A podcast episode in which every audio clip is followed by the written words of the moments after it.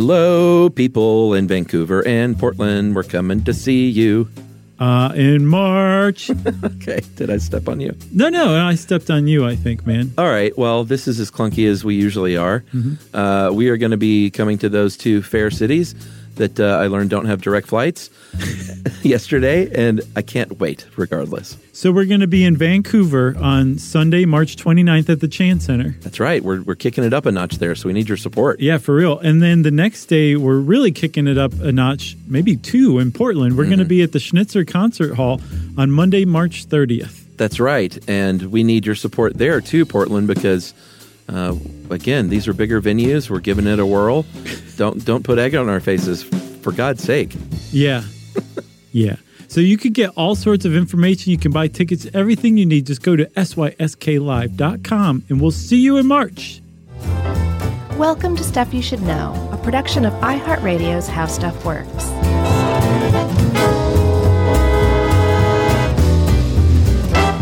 Hey, and welcome to the podcast. I'm Josh Clark. There's Charles W. Chuck Bryan over there, and there's Jerry, uh, Abominable Snowman Rowland. Sorry, Abominable Snow Person Rowland. Uh, I think she's more of a Burgermeister Meister Burger. You think so? Yeah, I guess you're absolutely right, Chuck. Who would be the Abominable Snowman of the three of us? Oh, I think clearly me. You think so? I'm, I'm the most horrific. Yes, but your um your uh, uh, attitudes, your general view on life is very much not like that abominable snowman. Well, I'm fairly likable too. I'm sort of like the uh, Harry and the Hendersons Bigfoot. That's right. Scary looking, but soft on the inside. Okay, so then Jerry's John Lithgow, and I'm one of the trees in a scene. Okay, What, what was John Lithgow? I, I missed that. Oh, oh And wait. Harry and the Hendersons. So I just got confused. yeah, I guess I so. do remember him being Harry in the Hendersons, but because of what we're talking about today, I thought you were making a reference to the Stallone. Uh, what was that movie where he was like a climber? It wasn't. No, that was the Travolta movie Face Off. I don't remember. I know what you're talking about. But wasn't John Lithgow in that? I think so. But actually, the big twist to all this is I wasn't making a Harry and the Hendersons reference. I was making a Raising Cain reference. Oh, good lord, this is off the rails. Cliffhanger. Right. Cliffhanger. That's right. That's right. Yeah, yeah, yeah. Uh, and John Lithgow was in it. Boom. Right. Yeah. And it was Stallone? Yeah, the you know from the master filmmaker Renny Harlin. I like Renny Harlin. I don't care what anybody says. I saw The Long Kiss Goodnight finally. And that That's been on your list for twelve years. World class movie starting at about this halfway mark. on. Okay. Okay. All right. So we're talking ice climbing today, and I guess I should uh, probably start by asking, just verifying. Um, No, Chuck, I haven't. have you ever seen ice? Uh, I have seen ice. I've never ice climbed. And you know, another funny little thing is I don't know if you noticed that my friend Debbie Ronca wrote this from the old House Uh, Stuff yeah, I Works did notice. website. yep, that's quality stuff. She puts out the good stuff. Well, she does. She did a great job researching, but it's just funny knowing Debbie. She is uh, about as far away you can get from someone who might ice climb. but wasn't she into roller derbies? sure. Okay, so I mean, So there's a sense of adventure, yeah. but I was surprised she did roller derby. Uh, okay, I got you. so it's a surprise she did roller derby. Yeah, there's no way she's going to ice climb. No, I don't even. Even- think she doesn't like the cold weather. She's nothing about it. even from what I can understand from ice climbing, and I mean, we're far from experts. We just did some research on ice climbing. Never ice climbed before. I haven't either. Um, and we'll probably get some stuff wrong, but please be forgiving. We're trying our best here. Yeah. But um, uh, from what I can tell, even rock climbers don't typically ice climb. They are a very niche cadre. Yeah. I think if you're an ice climber, you started out as a rock climber. But just because you're a rock climber does not automatically mean you can you can be an ice climber. They're they seem similar at first, but when you really start to dig in, the the nuance between the two is pretty significant when you're out there on the face of a glacier. Yeah, and I also think that um, there are plenty of rock climbers who just want to go like shirt off or tank top and shorts and not mess. Yeah, because part of ice climbing is it's really cold. Yeah, it's a it's cold. It sucks. It's, it's equipment heavy. Yeah. Uh, there's a lot. There's just a, there's a lot of differences. We'll go over some of the differences as they pop up, but just suffice to say that if you're familiar with rock climbing, that doesn't automatically mean you're going to be familiar with ice climbing. No, and I don't think you need to sweat getting details wrong because there's probably like six ice climbers max who might listen to this show. Yeah. Oh, I think that's a generous number. Have you seen the Free Solo documentary yet? no, I haven't. Didn't it? It was either up for an Oscar or it won an Oscar. I think right? it won a couple of years ago. Yeah, no, I haven't seen it. Really, really, really good. I'm sure I would faint though just watching it. You know how I It's am. pretty tense. Uh, although I will say this, Chuck. On, the other day I was on a flight, and um, everything just kept bottoming out. We ran into some terrible weather, Yeah. and I was just like filing my nails, like it was nothing. That's why you have two, like 10 bleeding stubs right, in front of me. right here, they ache because I filed them too too deeply. All right. Ice climbing. Okay, so Was that the end of your it. story? Yeah, that was it. Okay. I just thought you'd appreciate that. No, it was- you it was how fantastic. afraid of flying I was, and Uh-huh. You know, talking about heights and all that. Sure. So there is talking about um, what was it called? Free Free Solo was Yes. Mm-hmm. the name of the documentary. So that actually applies also kind of to ice climbing, as we'll see later. So there are some some similarities, but there's also some big differences. But ice climbing really more than anything evolved out of mountaineering because when you're climbing an alpine mountain or a mountain that's really at a really high altitude. It's not all just like green grass and the von trapp family and you know birds singing in your ear. It gets really cold up there. There's a lot of snow. There's a lot of ice. And you are going to eventually face a point where either you have to turn back around and go back down and say well i'm not going to summit this mountain or you have to figure how to climb ice. Yeah. and some of the earliest mountaineers had some real trouble with this. And it wasn't until a guy named uh, Oscar um, Eckenstein, right? Eckenstein, probably. Thank you. They're very, very nice. Um, invented something called crampons that really um, changed the game, I guess. Yeah, these are those super cool looking uh, toothed claws that you uh, originally you would just strap them to your boots. Uh, they're like you know super sharp cleats Right. basically that you could strap to your boots. You can still strap them to your boots, but you can also get boots. And of course, the, I'm going to kind of pepper this with with what I would do Okay. if I was an ice climber. I would get the built-ins, Sure. um, but you can still go buy the the ones you strap on as well. I have to say, that's all I saw were the strap on ones. Oh, really? I think they have them built in now. I looked, I couldn't find them. I saw some reference to them, but they looked more like like actual cleats, whereas like a crampon. Oh, okay. Maybe it's, it's different then. Also, I really hope I'm pronouncing that correctly. Is it crampon? I think so. So Okay. you know, if you're right. a mountaineering couple and you need to be very sweet if your wife asks you to go buy a box of crampons, right. got to do that.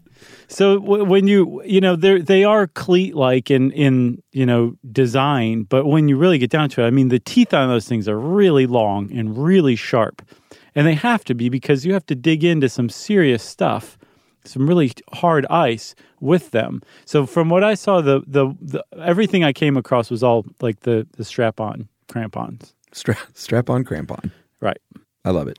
So when Oscar Eckenstein, I'm sorry, Eckenstein invented the crampons, um, he was a mountaineer. He was uh, an early proponent of what's called bouldering, which is basically climbing up over big rocks, free soloing. It's kind of even even lighter gear than rock climbing. And this guy was doing this at the turn of the last century. He was actually friends with Aleister Crowley. To, to it turns out. Oh well, who wasn't? Interesting cat though.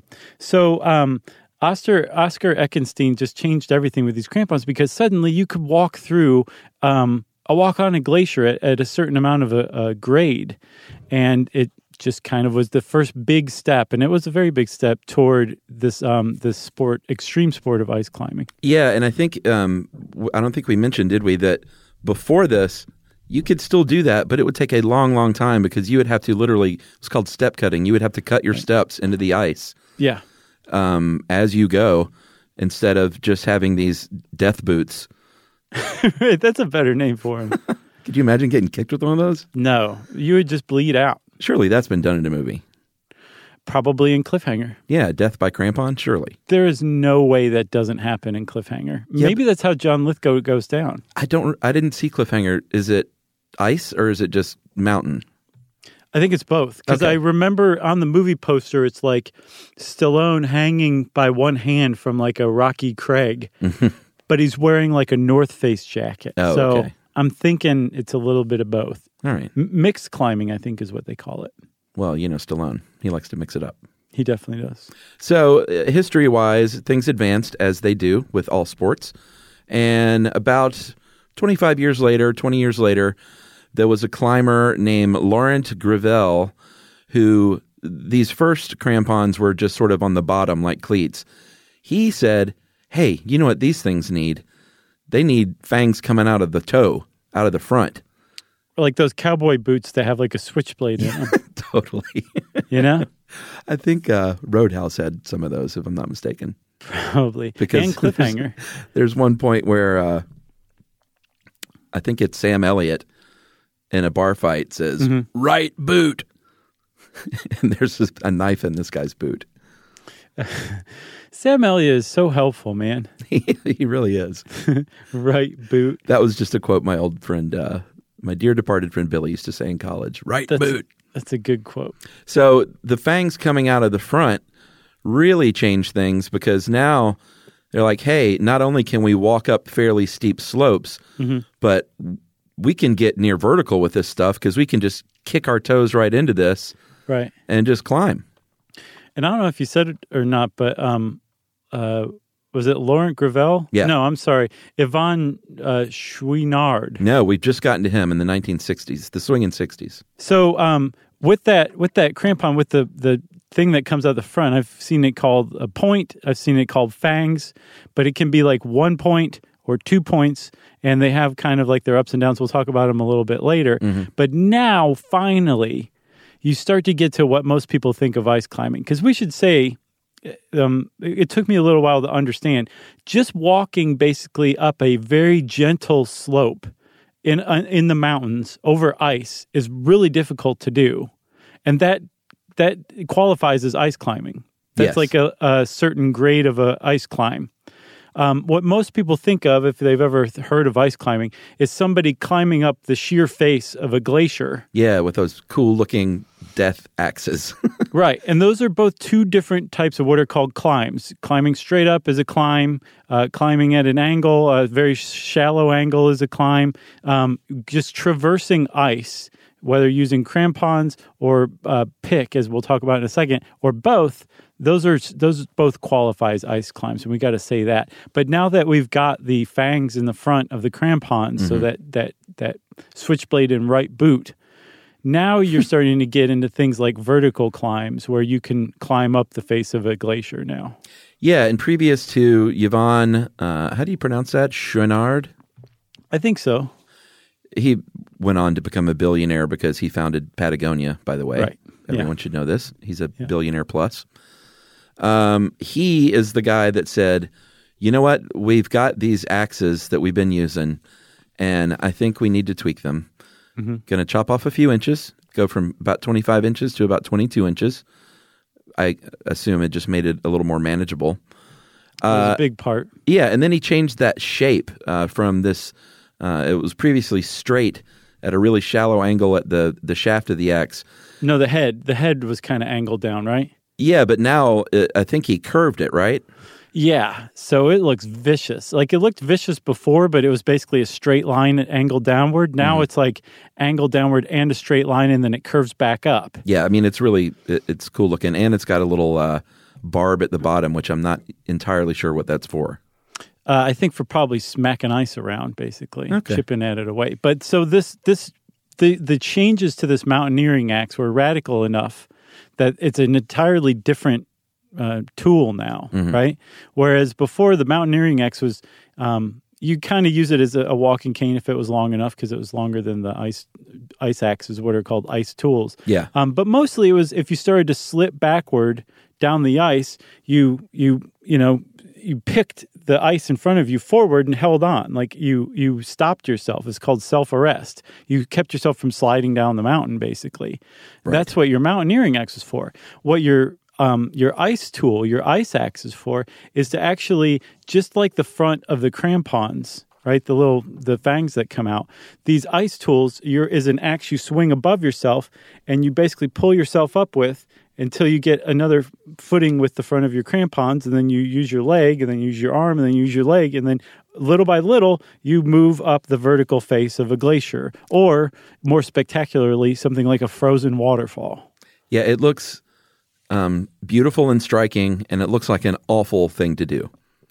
It looks really hard, and I think it's. It I've read terrible. everywhere I've read it. It's it's said that it's even harder than it looks. Yeah, and I love when Debbie said something like, "Anyone can learn to do this if you, you know." I mean, technically, she's, you know, sort of right, but Yeah, I think like it's more like "Mm, one of you could probably do this right, right, exactly. or want to do this. So now all this all this stuff is in place for ice climbing to become an extreme sport, and this was by the '60s, and it really started to pick up. I think in the '70s and '80s, and definitely by the '90s, it was an established thing. Um, so let's uh, let's take a little break, shall we? Yes. And then we'll come back and, and kind of drill in a little more to the equipment that you're going to need if you're going to start climbing glaciers. Great.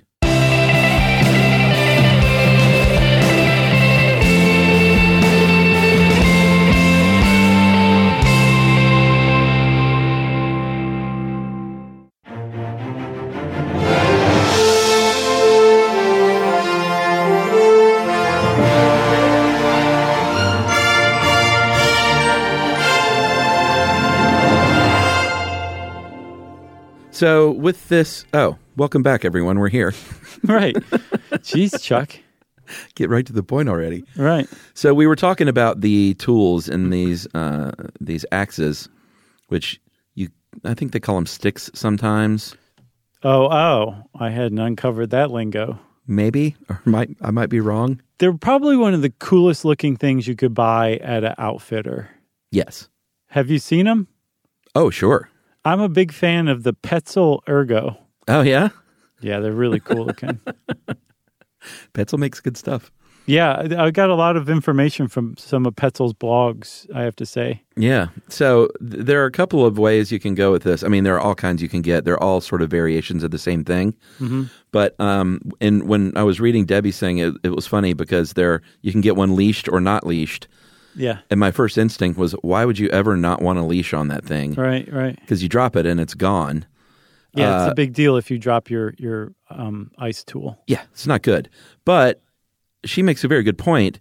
You know, these it's not just like oh, just take the leash off of your wrist. Like you've got on heavy gear and heavy gloves, and it's not easy just to slip that thing off your wrist. So if you want to use, you might have two or three of these for different, uh, you know, for different terrains or whatever, or different kinds of ice, and switching them out is a pain. So the, what I gathered was if you're a really experienced ice climber, w- you probably don't want a leash. No, no, and that's actually becoming um, much more uh, prevalent. Called uh, uh, is it unleashed? Leashless, unleashed. Le- leashless, unleashed. Axes unleashed. right. So that's be, that's becoming much more prevalent, and one of the reasons it is becoming prevalent is because some of the um, some of the fine makers of ice tools, like Petzl, who is not a sponsor of the uh, the podcast, by the way, I'm just a fan. Sure. um, they have started to to uh, create uh, ice tools that have like real grips on them that have like ridges for where your fingers fit they're Oh, yeah. curved in and upward and there's like something that goes underneath the heel of your hand ex- the upshot of all this is it's getting tougher and tougher to drop your your ice tool That's right. even if it is unleashed. But there's still plenty of people who use leashes, and it's and when we say leash, it's it's very much like um, a surfboard leash, where there's like a thing of Velcro that goes around your wrist, and there's like you know some uh, unbreakable nylon rope that um, connects to a carabiner that connects to your your ice tool. So.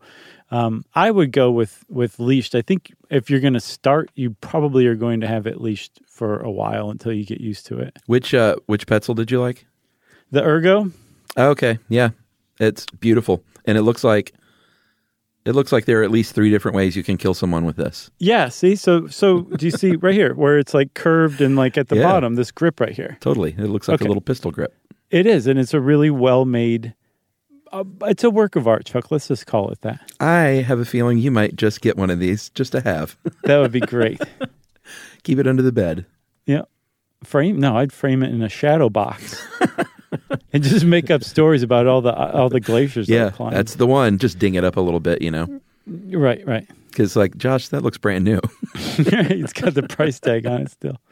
So you were talking about we were talking about the crampons earlier, and uh, you mentioned briefly the you know some of them have a mono point, just the one fang. Some are dual point, and I, as a newbie, was like, man, I want fangs everywhere I can get them, but that's not necessarily uh, beneficial, is it?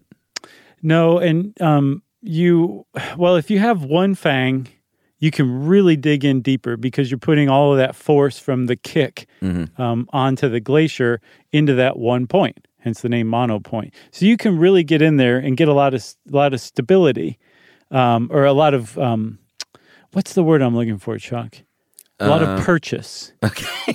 okay. Yeah, sure. But it's not as stable as the two fanged ones, the two pronged ones, because those have that pressure spread out a little bit. So you have a little more side to side stability. So you're kind of trading one for the other. I Yeah. think both work. It's probably a, a matter of taste.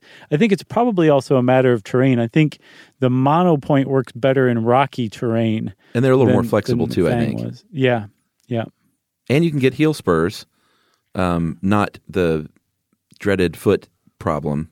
Right. but spurs coming off the rear. And again, I'm a I'm a multi. Give me all the fangs that you can get Mm-hmm. on my boot. Sure. I'm with you. You know, Just, yeah. I want Just options. like like um, concertina wire wrapped around your feet, basically. sure. So um, you've got the next big thing you need, and this is really basic stuff. If you go online and really start to dig in, Outdoor Research had some pretty good like uh, beginner's guide to ice climbing. Um, there's a guy named Will Gadd who's just like maybe the premier ice climber in the world, or has been for a while now. Um, he he writes a, a pretty technical blog, so there's a lot of information you can get out there. But if you ever look at a list of like the basic necessities you need, it is really really extensive. Yeah. I mean your ice tool and your crampons are just one of many many things that you need to have on just a basic ice climb. But another thing that you have to have are what are called ice screws. And if you have ever um, done any rock climbing, um, when you're climbing up a rock, especially if it's a well traveled rock, um, there's going to be bolts in place in the rock, and you you know clip onto those things and suspend yourself. Well, when you're climbing up ice, that ice that you're climbing might not have been there last year, Yeah. or it's not going to be there three years from now. So when you're climbing, you have to put in your own bolts, and what they've developed are what are called ice screws that are exactly what they sound like. They're they're long screws that you bore into the ice, and then you clip your carabiner to and um, belay from, Yeah, or this- at least hang from. This is where it gets terrifying to me Mm-hmm. because it's ice. You know, mm-hmm.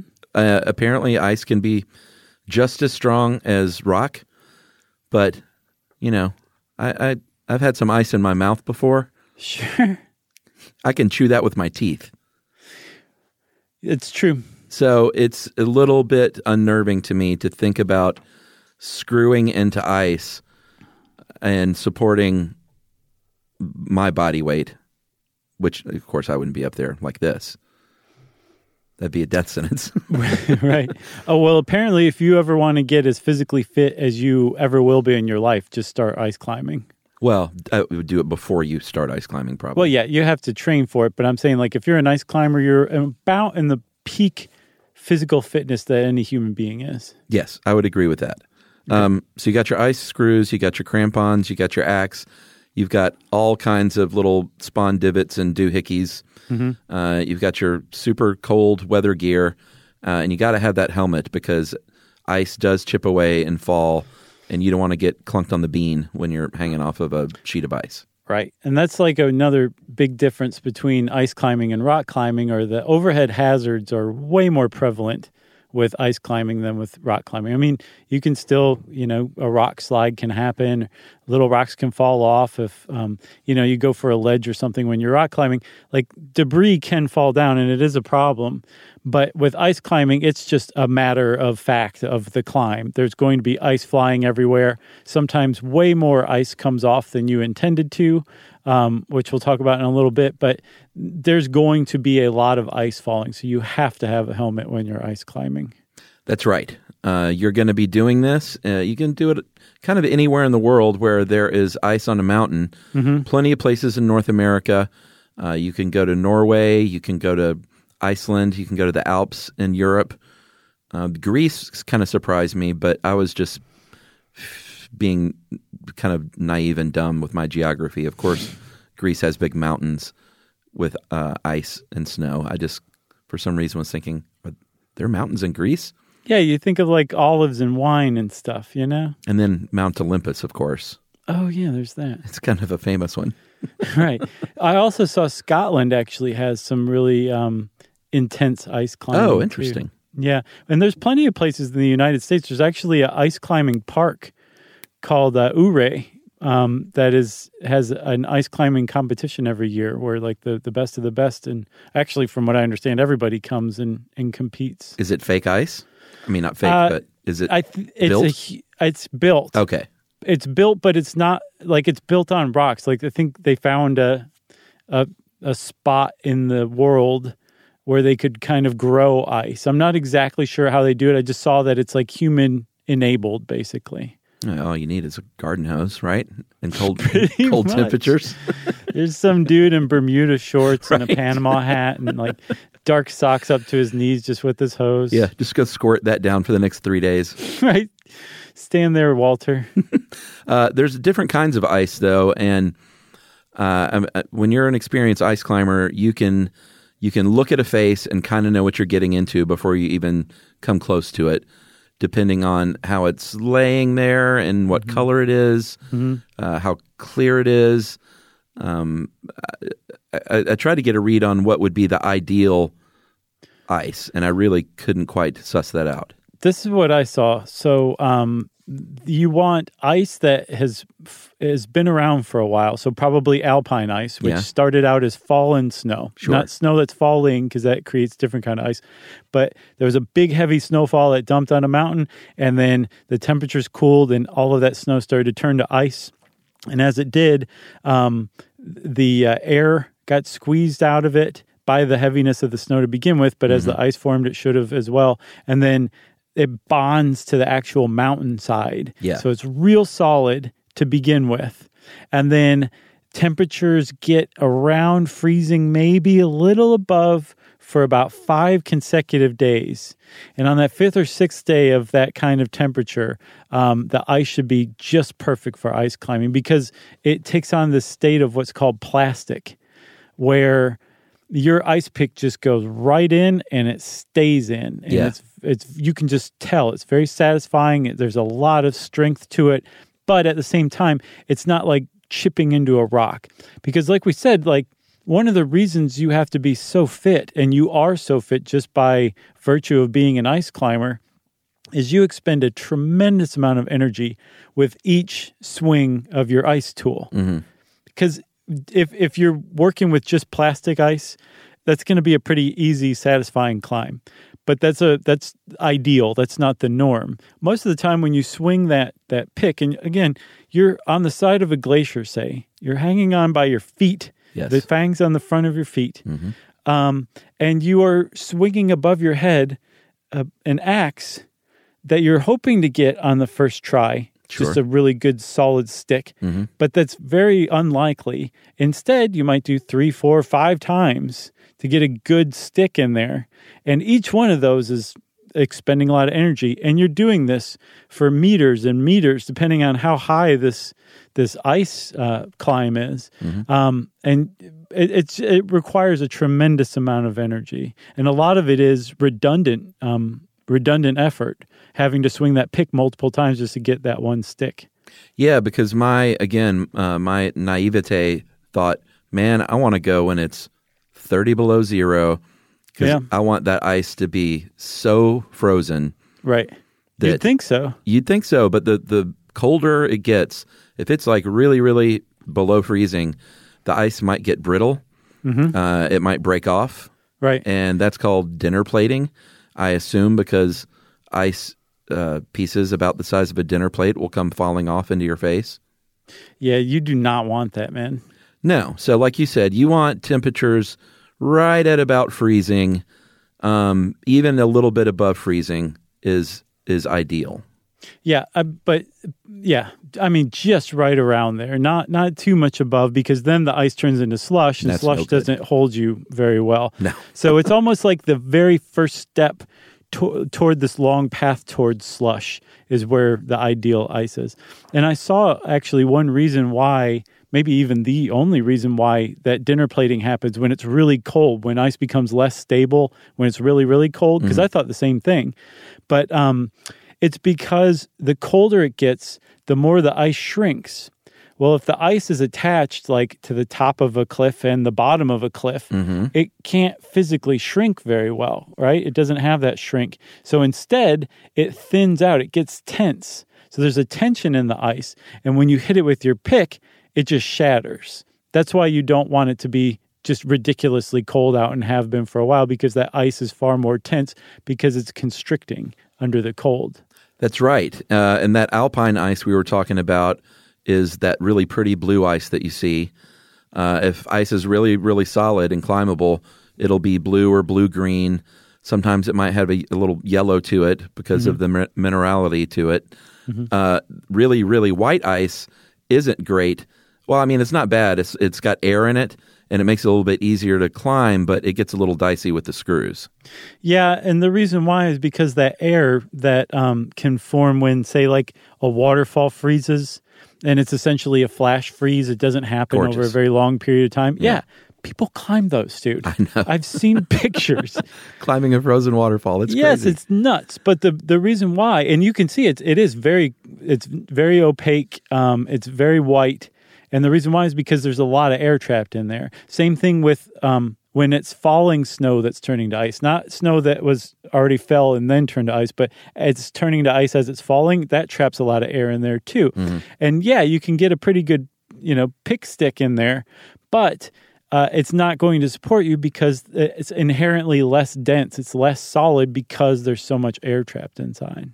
That's right. Uh, and I don't think we mentioned the chandelier ice. It's very pretty. Mm-hmm. Um, these are icicles that have fused together, but it's not great for climbing. It doesn't hold the screws very well. Uh, and if you're if you're an ice climber, you n- know your way around all this stuff. Right. You know where to head toward. You're you're down there at the bottom, looking at your route anyway. right. Um, you know which way do I want to go to get the best ice. But you can navigate most of this stuff pretty well, and you know to stay away from. I mean, people still die doing it, of course. Yeah. Mistakes and accidents happen, but you know what you're getting into, and you know what kind of ice. You're not going to just try and stab into a chandelier. No, but I did see. Um, it's called reading the ice, where you're just standing there, basically visually, mentally um, eh, doing your climb, going through it in your head. And there's plenty of like, you know, perennial ice sheets that aren't going anywhere for you know, well, for in, for the next couple decades at least. But um, they've been there for a really long time, and people climb them. And then once you climb them, you get a good pick stick in there. When you pull your pick back out, that stick is still there. So the people who follow after you use the same things, right? It's like a a, a, um, a ledge or something in rock climbing. It stays there. Well, so um, that makes the climbing a lot a lot more easy. Yeah, that's um, one of the coolest things about free solo was, and this was something I didn't know. I kind of thought like, you go to climb a rock and you kind of just do your thing and what route you think is best. But Right. established places like El Capitan, which is you know what this one focused on, there are only certain ways you can even climb it, and they're Right. very well established routes. They're named, and um, you should see this, dude. You're gonna you, you're gonna love it. Okay, I'll see it. It's really. I good. will. I will watch it simultaneously when you watch uh, "It's a Wonderful Life." Okay. Um, but I would suggest if you don't know anything about the story, you not like Googling into it, just watch it Okay. because there are some uh, there's some stress as to what you think might happen if you don't know Okay. the real stories, the real story. I want. I like. I'm like trying to dance Costanza. around I like to go in fresh. Okay. So, um, but what you're saying is, is like there is a set, set way, maybe a handful of different ways you can climb El Capitan. Same thing with these climbs, but depending on whether this is new ice that's not going to be there at the end of the season because it's like a frozen waterfall, it's going to unfreeze and Right. freezes differently every single time, every single year. year. Um, you may be the first person to make this climb. Yeah. And so you have to get super inventive, or it could be, you know, one that's been climbed by a bunch of people, and um, it's a lot easier because you don't have to exert quite as much energy. Right. I saw, I saw, um, you know, one climb uh, of the same grade. We'll talk about grades in a second. Can be, you know, can take an hour, or can I should say, not me, but can take that Will Gadd guy an hour. But one that's been picked through already, um, it, it, it will take them like ten minutes. What what fun is that? I would forge my own path. I, yeah, I guess so. Unless and you you, can, you could, Yeah. maybe. I don't know. Actually, you should probably just follow the existing path. All right, should we take another break? Yes, we should. All right, let's do that, and then we'll uh, talk a little bit about technique right after this.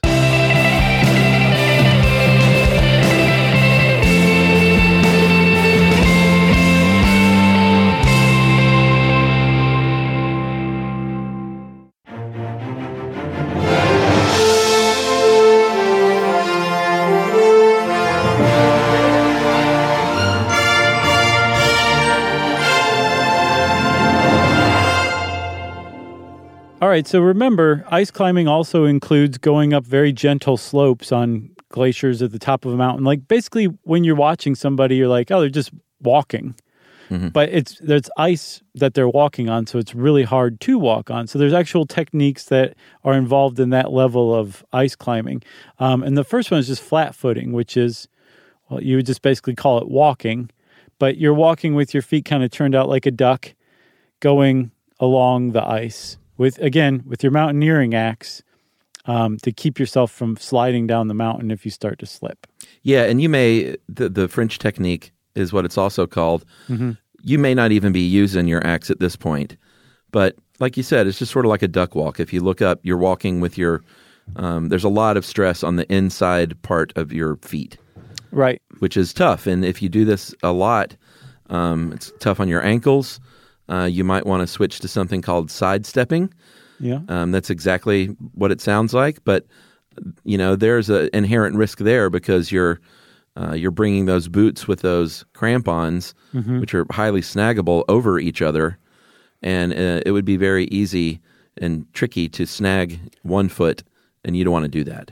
No, and not only that, if you are smart, you are probably using a rope line Sure. um, that you're connected to uh, to keep you from actually falling off of the mountain. So you're having to to step over that as well, or to step with that connected to the front of your body.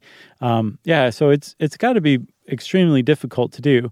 But again, it's a lot easier than cutting out like a foothold, like they they used to do in the old timey days, like Oct- Oscar Eckstein, I wonder. Eckenstein. I wonder if people free solo ice. I- I'm sure they do. Yes. So, yes. If you just have crampons and the pickaxes, some people like climbing a waterfall. Yeah.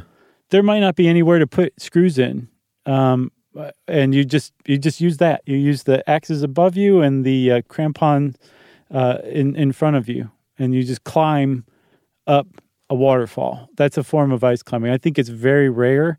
I think most people are much more safety conscious and stop, put in an ice screw, you know, clip into that, and then you know move up. And we'll talk a little more about that in a second. But I think that's the norm.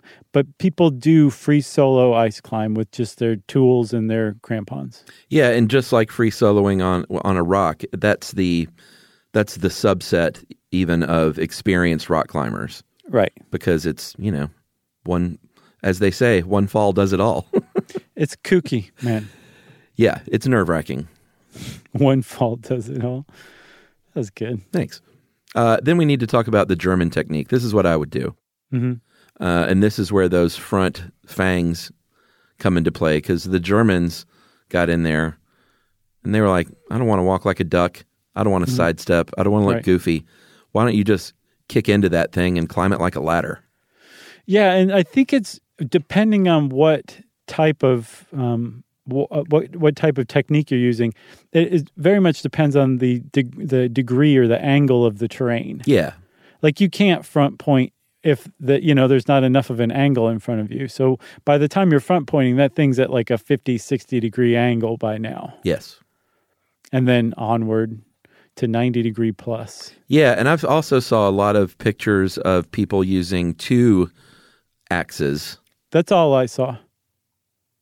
But that's not always the way, though.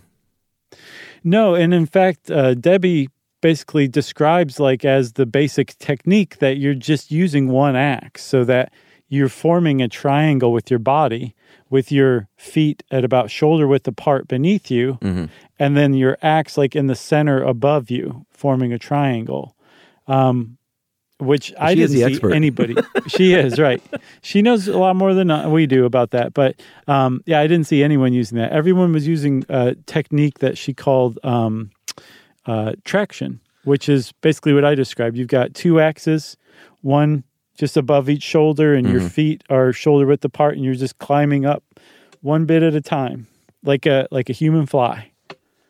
Yeah, I would want two. I want three. I would grow another arm, and I would have three axes in that Sure. ice. Right. I would just stay at the lodge. Oh man, a little hot cocoa. Mm-hmm. Maybe some whiskey. Whiskey and hot cocoa. I don't know how that would be. Nice fire. Yes, What else? uh, I think that's it. Uh, maybe. Um, yeah, no, that's it. That's all you need. Like Kick your feet up. Flannel bodysuit. Uh, yeah, I was gonna say a really nice like uh, sweater. Sure. Yeah. Maybe some meatballs. Sure. This sounds great. Oh, fondue. How about that? There you go, Chuck. I can always go for some fondue. I haven't done had that in a while. Um, have you ever had raclette? I don't think so. What is it? So Yumi's aunt and uncle got us into it. It's like this '70s thing in the vein of fondue, but it's like this this cooktop. But and you end up in bed with another woman. It's this cooktop that you cook like vegetables or you know um, whatever you want. I mean, typically it's like mushrooms or onions or something like that. And then just underneath, there's another heating element, and you put hunks of cheese, typically Gruyere or um, I think Gruyere usually, uh, and then you melt it, and then you put it all together on your plate. So it's this melted, gooey, awesome cheese over like you know freshly um, sautéed vegetables Interesting. it's really really good and it's also fun because you're just sitting there cooking talking and everything it's just like a good little social What's it called? 70s dinner raclette and originally raclette was a big wheel of cheese pushed close to a fire so that it was kind of melty and you just walk up with hunks of bread and like you know scoop out hunks of gooey cheese with it um, this is like kind of a like the the milton bradley version of raclette that i'm talking about But is the raclette the actual cheese or this unit? Yeah, I think it was originally the cheese, but now it's both the cheese and the unit. Okay, look at there. Yeah, I see what you're talking about. Yeah. I yeah. couldn't quite picture it. Right. So yeah, it is kind of tough to describe in my own defense, but it's it's really cool. It's neat. So is the idea that the juices drop down into the cheese, No. or is it? Why is it even together then? just Ease efficiency. Okay. Yeah. You got one one unit. All right. I guarantee whoever invented that never envisioned two dudes in 2020 talking about it, calling it a unit. You know? Yeah. No way. Man, that looks good. Melted Yeah, cheese it on is. anything It is is pretty good. great. We'll have to have a raclette party sometime. Fantastic. You're gonna love it, dude. Uh, so where were we here? We were, Were we talking about raclette. Right, but were we climbing high up up an ice waterfall? Uh, we, I think we were talking about the techniques, and we both agreed that we would want at least two axes. You said you would grow a third arm for a third axe, but you're using um, both feet and both arms in what's called the um, the uh, traction technique. Yeah, traction technique. You're looking to not dinner plate, so you're looking for the strongest ice. Uh, if it's convex, that's probably not a good place to to throw that axe into. It'll probably shatter in dinner plate. Right. Uh, although occasionally you might dinner plate and find a very much stronger piece of ice underneath that ice. Yeah, and so um, Debbie suggests if you are, you know, the best way to prevent dinner plating is to just kind of not use your full force if you can, swinging that pick, and uh, maybe kind of testing to see what kind of resistance you get. Also, you want to listen out for sounds too. Hollow sounds are not good. Vibrations in the ice when you swing your your, uh, your tool into it, not good either I would think not. you don't want to trust that ice. So you're listening out, you're feeling out. Um, and if it looks like the, the area is going to dinner plate or just chip away or fall away or fracture, um, sometimes it is best to just hit it and get rid of it and then find that better ice underneath if you think the ice is thick enough. Right. And, you know, you are using your arms to be sure, but like with any kind of uh, climbing sport, most of the work is being done by your legs. Yeah, mo- yeah, you want most of the weight on your legs for sure. Yeah. You don't want to Um, dangle. No, no, no, no, no. But that does happen. So you know, you're talking about one fall does it all. With ice climbing, that is pretty true unless you have like a good rappelling system going on uh, and you're clipped into some good ice screws that have a good purchase into the ice if you fall um, you're going to be in big trouble because usually when you fall while you're ice climbing a lot of ice falls with you Yeah. so even if the impact with the ground doesn't hurt you, something else falling on you might. Also, don't forget your tools are really, really they're as sharp as they look. Yeah. And um, I was reading about the Ouray competition and how I think within the last couple of years um, there was some guy who lacerated his arm so badly and kept climbing that they had to shovel out the bloody snow at the foot of the climb. Yeah. That, that's unsightly. No one wants to see that. And he wasn't the only one to do that. Like some guy had to go to the hospital afterward. It might have been the same guy with another laceration. So the tools are really dangerous. And that's a really big difference from what I understand between rock climbing and ice climbing. If you rock climb, falling is it's not great, but it's not unheard of. You might even say it's kind of a common thing to fall during rock climbing, and the chances are you're probably going to survive it with a, a recoverable injury if you're injured at all. With ice climbing, it's very infrequent that people fall because when you do fall ice climbing, it's a really big deal, and you can you can be seriously hurt or killed from that fall. Yeah. And I mean, look at those icicles. Yeah, there was a, a woman named um, Sue Knott who was a premier ice climber. Um, she and a woman named Karen, Mc, Karen McNeill, another premier ice climber, they uh, were lost. As far as I know, they've never been found. Back in 2006 on Mount Foraker in Denali National Park in Alaska. And Mount Foraker has something called the Infinite. Um, oh, I can't believe I don't remember the name of it. Um, Fang, I think. Man, I gotta Infinite look. Bang's a pretty good band name. I know it's a great it's a great name for it, but um, anyway, they they were lost on this. It's like one of the one of the hardest, most difficult climbs, ice climbs in the world, and these two, like the kind where you have to like, um, you know, camp out on the side of a mountain over multiple days and nights to like make these climbs. This is like some serious stuff, and um, these two were perfectly capable of doing it. They just happened to get caught in some bad weather and have never been heard from again. But this is in 2006. And eight years before, in a competition, it might have been at Ouray, uh, Sue Knott was climbing and she was injured when she fell and some ice speared her. Wow. So that does That- happen. Yeah, it does. It's called the Infinite Spur. Yeah. Infinite Spur. Yeah. So um, they were climbing the Infinite Spur and got lost. And 2006 was a bad year for ice climbing deaths in general. Not only were Sue Knott and Karen McNeill lost, but a guy named uh, Harry Berger. I think it's probably Um, Hari, but sure. Uh, okay. Well, he was lost in just like a routine training practice. Yeah. that was just a freak accident. And I read about it, and they said there was no amount of training, there was no amount of preparation, there was no amount of caution that could have saved him. This was Yeah. just a Bad luck. freak accident that happened. But Yeah. He, was, trapped under ice. like 150 tons of it fell on him Yeah. Very while sad. he was while he was climbing it. And I mean, this guy was world class from what I read. So were Sue Knott and Karen McNeill, and these are just. This is a really, really dangerous extreme sport. Yeah, I mean uh, that's that's the thrill with any extreme sport. Deep down, is you know you could die that day. You don't want to, Right. But that's part of what makes you know that adrenaline kick up to such a level Yeah. that uh, that these people do those things. Yeah, It's true. And I mean, you know, you're in the mountains and there's a lot of chance for things like avalanches to happen Yeah. and um, ice can fall on you. You can hurt yourself with your tool. You can lose your tool. You can get caught in a blizzard. Um, the wind can get so bad that it can blow you off the mountain. There's just a lot of things. And there's definitely, you know, precautions you can take. Like um, if you are an ice climber, you have an avalanche beacon with you. It's just a part of your gear. You have a first aid kit with you. That's part of your gear too. You know how to use your ice screws and you're clipped in everywhere. Um, there's a lot of precautions you can take, but it is an inherently dangerous sport for sure. Of course, and uh, you always need to remember that uh, you, you got to get back down unless you're like being helicoptered out or something, which I don't even know if is a thing.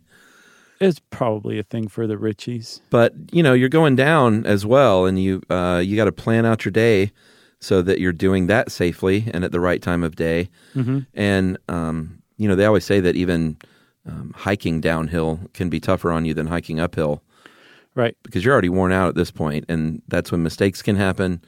So, uh, and and we keep saying experienced ice climbers. I guess you always have to do something for the first time, but it seems a little redundant to say experienced ice climber. You know, Right. Yeah. Yeah. You're definitely doing it for the first multiple times with a, a very knowledgeable guide who's telling you how to do everything. and you're probably yeah. already a experienced rock climber. I doubt if you start off with ice climbing. It would, that would probably be really weird. I wonder if anyone ever has, you know? Like, hmm, never climbed a rock before, but look at that frozen waterfall. But one thing I, I'm not, I would like to be able to do this. I don't know if I ever will. But one thing that really caught my attention was, you know, when you're fueling up in the morning before your ice climb, you want to eat um, what I saw. It was like, think the trucker's special breakfast at a diner. I was like, oh, PBR okay. and eggs and steak. I could I could get into that kind of sport where that's what you eat. And they were like, bring food that doesn't freeze. So don't bring bananas, bring Oreo cookies instead. I was like, I really like this ice climbing. Wow. You know, the uh, it's sadly not there anymore because Atlanta has just really changed in the past 15 years. Mm-hmm. But there used to be a place called the Austin Avenue Buffet. I don't know if you ever went there. No. It was a long, long time ago. It's on obviously Austin Avenue, which is now kind of shishi, but this place was a great dumpy dive.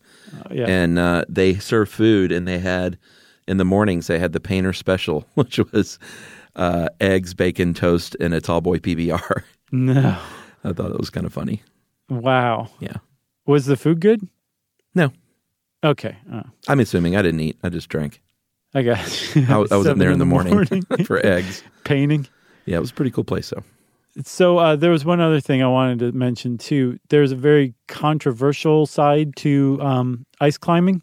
The ice climbing community and the rock climbing community are frequently one and the same, but also separate in some ways. And one of the ways they are separate in is that sometimes ice climbers will say, "Hey, I'm I'm going to practice, but I don't feel like driving up to the mountains, um, so I'm going to use my tools." On a rock climb, which is called dry tooling. And it has all sorts of negative effects on a, a, a rock climbing course. Yeah, I bet. Um, it can chip away ledges and all sorts of stuff. It leaves scars on the rocks. It's it's rock climbers do not like that. So there's kind of like a, a little bit of a civil war in the climbing community between people who um, rock climb and people who dry tool climb. and uh, I get the impression dry toolers are not very well uh, liked. Yeah, that sounds kind of dirty too. dry tool. I think so. Okay. Um, uh, oh, one other thing. Oh, since we're just throwing stuff out at this point, I ran across a website called jiveassanchors.com. And it basically is just this blog that makes fun of people's ridiculously dangerous and ill advised anchors for their climbs.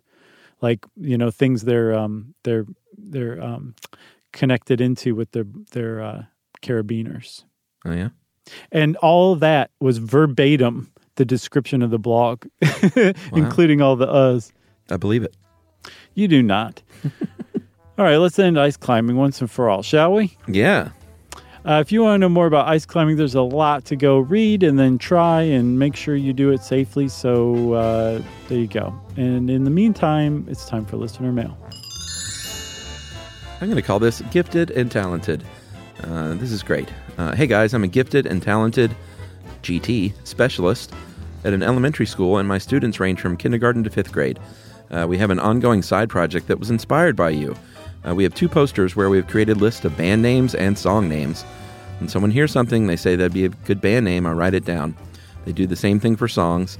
They also have decided the genre of some of these bands, which is your job. Uh, they even took it a step further, like the GT kids often do, and decided they need to create a synopsis of the songs when they think of one. I'm just picturing kindergartners doing this, and it delights me to no end. it really does. so here's some of the band names and what genre: uh, Used Mirrors, not bad. Okay. Uh, Mr. Ma'am, I love that Oh, one. That's a great one. Yeah, she, they, she said that's a pop group.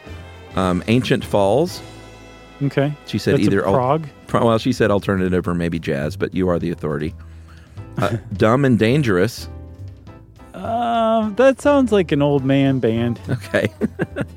and then the Loudmouths, or just Loudmouths, which she said is clearly punk. It is, or um, yeah, punk, Yeah. post-punk, alternative, Okay. loudmouths. Yeah, Uh, she closes with this Knowing these kids, they will take on one of these band names one day and become the most successful band ever seen. My students are absolutely amazing, so I'm not surprised by anything they do. I enjoy listening while I'm uh, completing all the hours of paperwork I have to do. Keep up the good work. And big, big shout out to Angie, Connell, and Heritage Elementary gifted and talented kids. that's awesome. Thanks, Ms. Cannell, and your class for writing in. Those are awesome. What was my favorite Chuck again? Mr. Ma'am, yeah, that's a good one. that's so good. Uh, uh, if you want to get in touch with us like uh, Ms. Cannell did uh, and her class, you can send us an email. Wrap it up, spank it on the bottom, and send it off to stuffpodcast at iheartradio.com. Stuff You Should Know is a production of iHeartRadio's How Stuff Works. For more podcasts from iHeartRadio, visit the iHeartRadio app, Apple Podcasts, or wherever you listen to your favorite shows.